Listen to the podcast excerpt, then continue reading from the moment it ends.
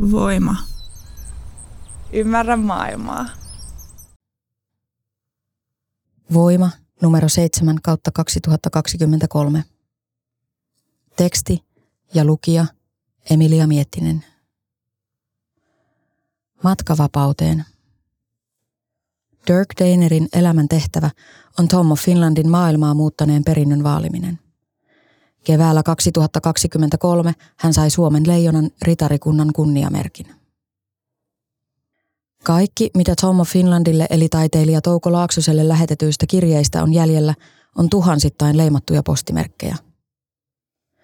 Hän poltti kaiken siltä varalta, että edessä olisivat vaikeat ajat. Tom of Finland-säätiön perustajajäsen ja puheenjohtaja Durk Dehner kertoo Kiasmassa. Siellä on esillä Tom of Finlandin homoeroottisen taiteen suurnäyttely Rohkea matka. Tom ymmärsi, että maailmassa ei mennä tasaisesti kohti parempaa. Välillä voi tulla takapakkia. Mieti aborttilakia Yhdysvalloissa tai miten transyhteisöön on reagoitu. Dehnerin mukaan Tom halusi suojella hänelle kirjoittaneita ihmisiä myös tuhatyhdeksänsataakahdeksankymmentä- ja yhdeksänkymmentäluvuilla, silloinkin kun homoseksuaalisuuden sosiaalinen ja laillinen asema oli muuttunut paljon paremmaksi kuin mitä se oli ollut hänen nuoruudessaan, jolloin ihmisiä vangittiin tai lähetettiin hoitoon homoseksuaalisuuden vuoksi. Natsi-Saksassa tarjottiin yksisuuntainen matka keskitysleirille. Maailma ei ole täysin muuttunut. On monia maita, joissa vallanpitäjien mielestä vääränlaisen seksuaalisen identiteetin vuoksi pääsee hengestään, joko virallisesti valtion tai sitten aktiivisten kansalaisten toimesta. Ja edelleen seksuaali- ja sukupuolivähemmistöillä on kohonnut itsemurhariski. Eräs minun ja Tomin tuntema nuori mies kertoi meille, miten hänen isänsä, pienen maalaispaikkakunnan helluntailaispastori, tapasi sanoa, kuinka homojen veri on paremmassa käytössä maalilla maalina ladonkyljessä kuin virtaamassa homojen suonissa. Sellaisessa lapsuudenkodissa tämä nuori mies kasvoi ja yritti olla tappamatta itseään. Tuosta on homoseksuaalille helvetillisen pitkä matka Pride-marssille. Mutta siitä pääsemmekin Tom of Finlandin järisyttävään ytimeen. Yhtään liioittelematta voi sanoa, että Kaarinassa opettajapariskunnalle vuonna tuhatyhdeksänsataakaksikymmentä syntynyt Touko Laaksonen muutti maailmaa perustavanlaatuisella tavalla. Hänen eroottisessa taiteessaan, jota Tom itse tapasi vaatimattomasti kutsua likaisiksi kuviksi ja joka alkuun levisi maailmalle yksittäisinä kuvina huomaamattomissa kirjekuorissa. Miehet katsovat toisiaan hyväntuulisesti, jopa lempeästi, valtavat penikset tanassa ja perseessä tai suussa. Finlaysonin sisäsiisteihin lakanoihin ja postimerkkeihin ei tosiaan ole painettu niitä kaikkein pornografisimpia kuvia. Tom of Finlandin kuvat näyttivät kaikille, miten miesten välinen rakkaus ja himo voi olla riemukasta ja vapaata. Sitä ei tarvitse hävetä tai kätkeä. Hänen vaikutuksensa juurtui länsimaiseen kulttuuriin, läpäisi sen. Ihmiset eivät oikein edes ymmärrä, kuinka valtava mullistus se oli, sanoi Dehner. Turvasatama. Kanadan Albertasta kotoisin oleva Durk Dehner oli jo hyvin nuorena tietoinen omasta seksuaalisesta identiteetistään, aivan kuin Touko Laaksonenkin. Dehner otti kaiken irti hippien ja vapaan rakkauden aikakaudesta ja opiskeli taidetta ennen muuttoaan Yhdysvaltoihin. Valokuvamallina Los Angelesissa työskennellyt Dehner törmäsi Tom of Finlandin piirroksiin ja sai tämän osoitteen ystävältään Dom Orehudosilta, joka niin ikään teki homoeroottista taidetta taiteilija nimellä Etienne. He aloittivat kirjeenvaihdon ja vuonna tuhatyhdeksänsataaseitsemänkymmentäseitsemän Tom tuli ensimmäistä kertaa Los Angelesiin tapaamaan Dehneriä. Tom tunnisti tämän homoeroottisen After Dark-lehden kuvista, joissa Dehner oli poseerannut. Dehner esitteli Tomille Los Angelesia ja tutustutti tämän kaupungin homoyhteisöön ja sen tarjoamiin huvituksiin. Olin nuori ja kaunis ja minulla oli hauskaa, mutta minulla ei ollut tarkoitusta. Ja sitten seurasin, kuinka jätkät odottivat pitkässä jonossa todella kärsivällisesti, ihan vain päästäkseen kättelemään häntä ja kertomaan, että olen tässä tänään sinun ansiostasi. Nämä tyypit pienistä kaupungeista, he törmäsivät hänen töihinsä kehonrakentajalehdissä ja löysivät niistä turvasataman. Kokemus muutti Dehnerin elämän. Päätin, että koska hän on tehnyt jotain näin valtavan hienoa meidän kaikkien eteen, minä haluan tehdä jotain hänen hyväkseen. Tom oli vihainen siitä, että hänen töidensä tekijänoikeuksia rikottiin erityisesti Yhdysvalloissa. Eikä oikeuslaitos sotkauttanut korvaansa jutuille, jotka koskivat pornografiaa. Siispä ratkaisimme asian liiketoiminnan keinoin. Perustimme oman kustantamon ja julkaisimme hänen nimellään hyvälaatuisia kirjoja, joita myimme postimyyntinä. Kustantamon perustamisvuonna tuhatyhdeksänsataaseitsemänkymmentäyhdeksän Tom of Finland ja Durk Dehner hankkivat Los Angelesista kauniin vanhan talon. Nykyisin se tunnetaan nimellä House of Tom. Istutimme ympärille tiheän pensasaidan, jotta ihmiset voisivat olla ja elää vapaasti porttien sisäpuolella. Tom of Finland-säätiö perustettiin vuonna tuhatyhdeksänsataakahdeksankymmentäneljä. Nykyisin säätiö on kotipaikka Tomin oman taiteen lisäksi kaikenlaiselle eroottiselle taiteelle ja sen tekijöille.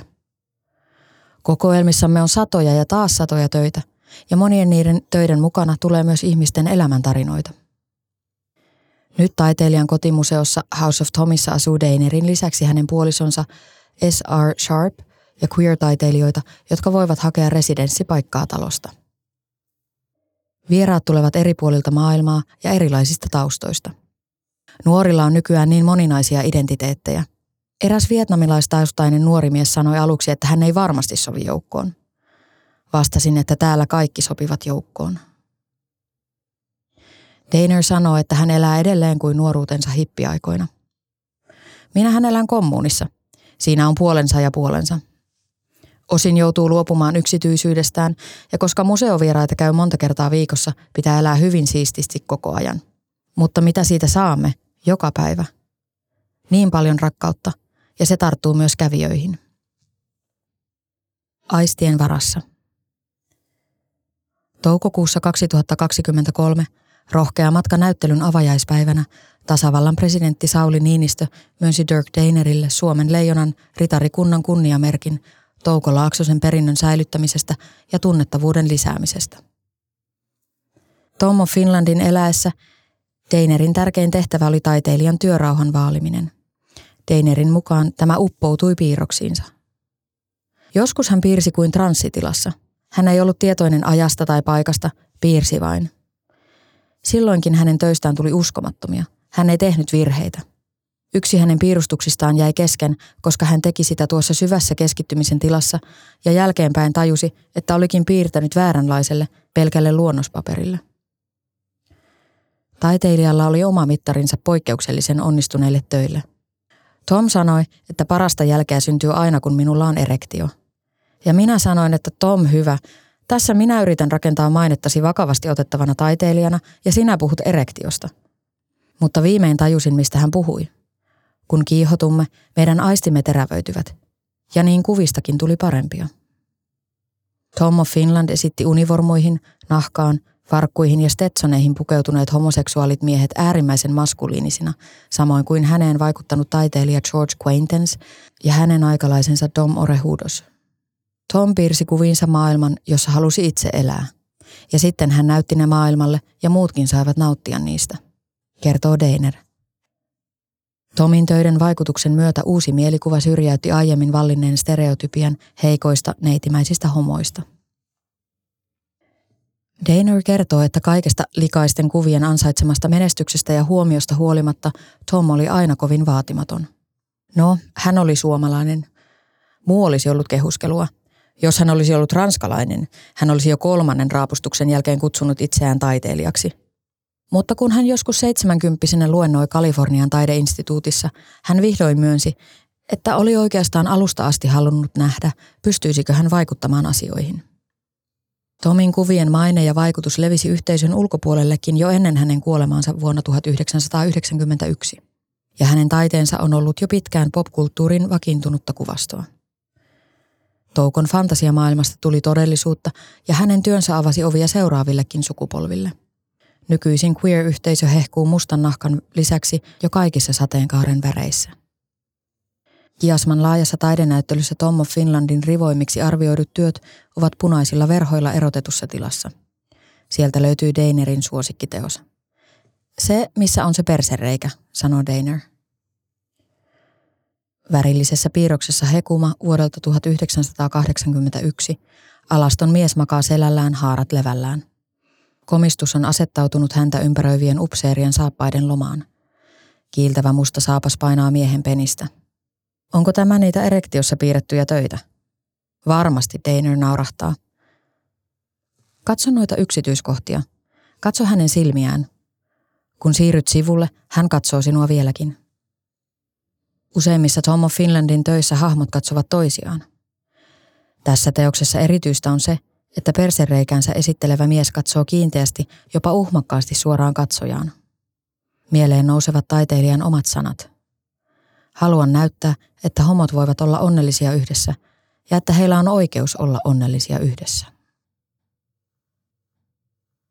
Mikäli pidit kuulemastasi, voit tukea meitä liittymällä Voimajengiin osoitteessa voima piste fi kautta voimajengi.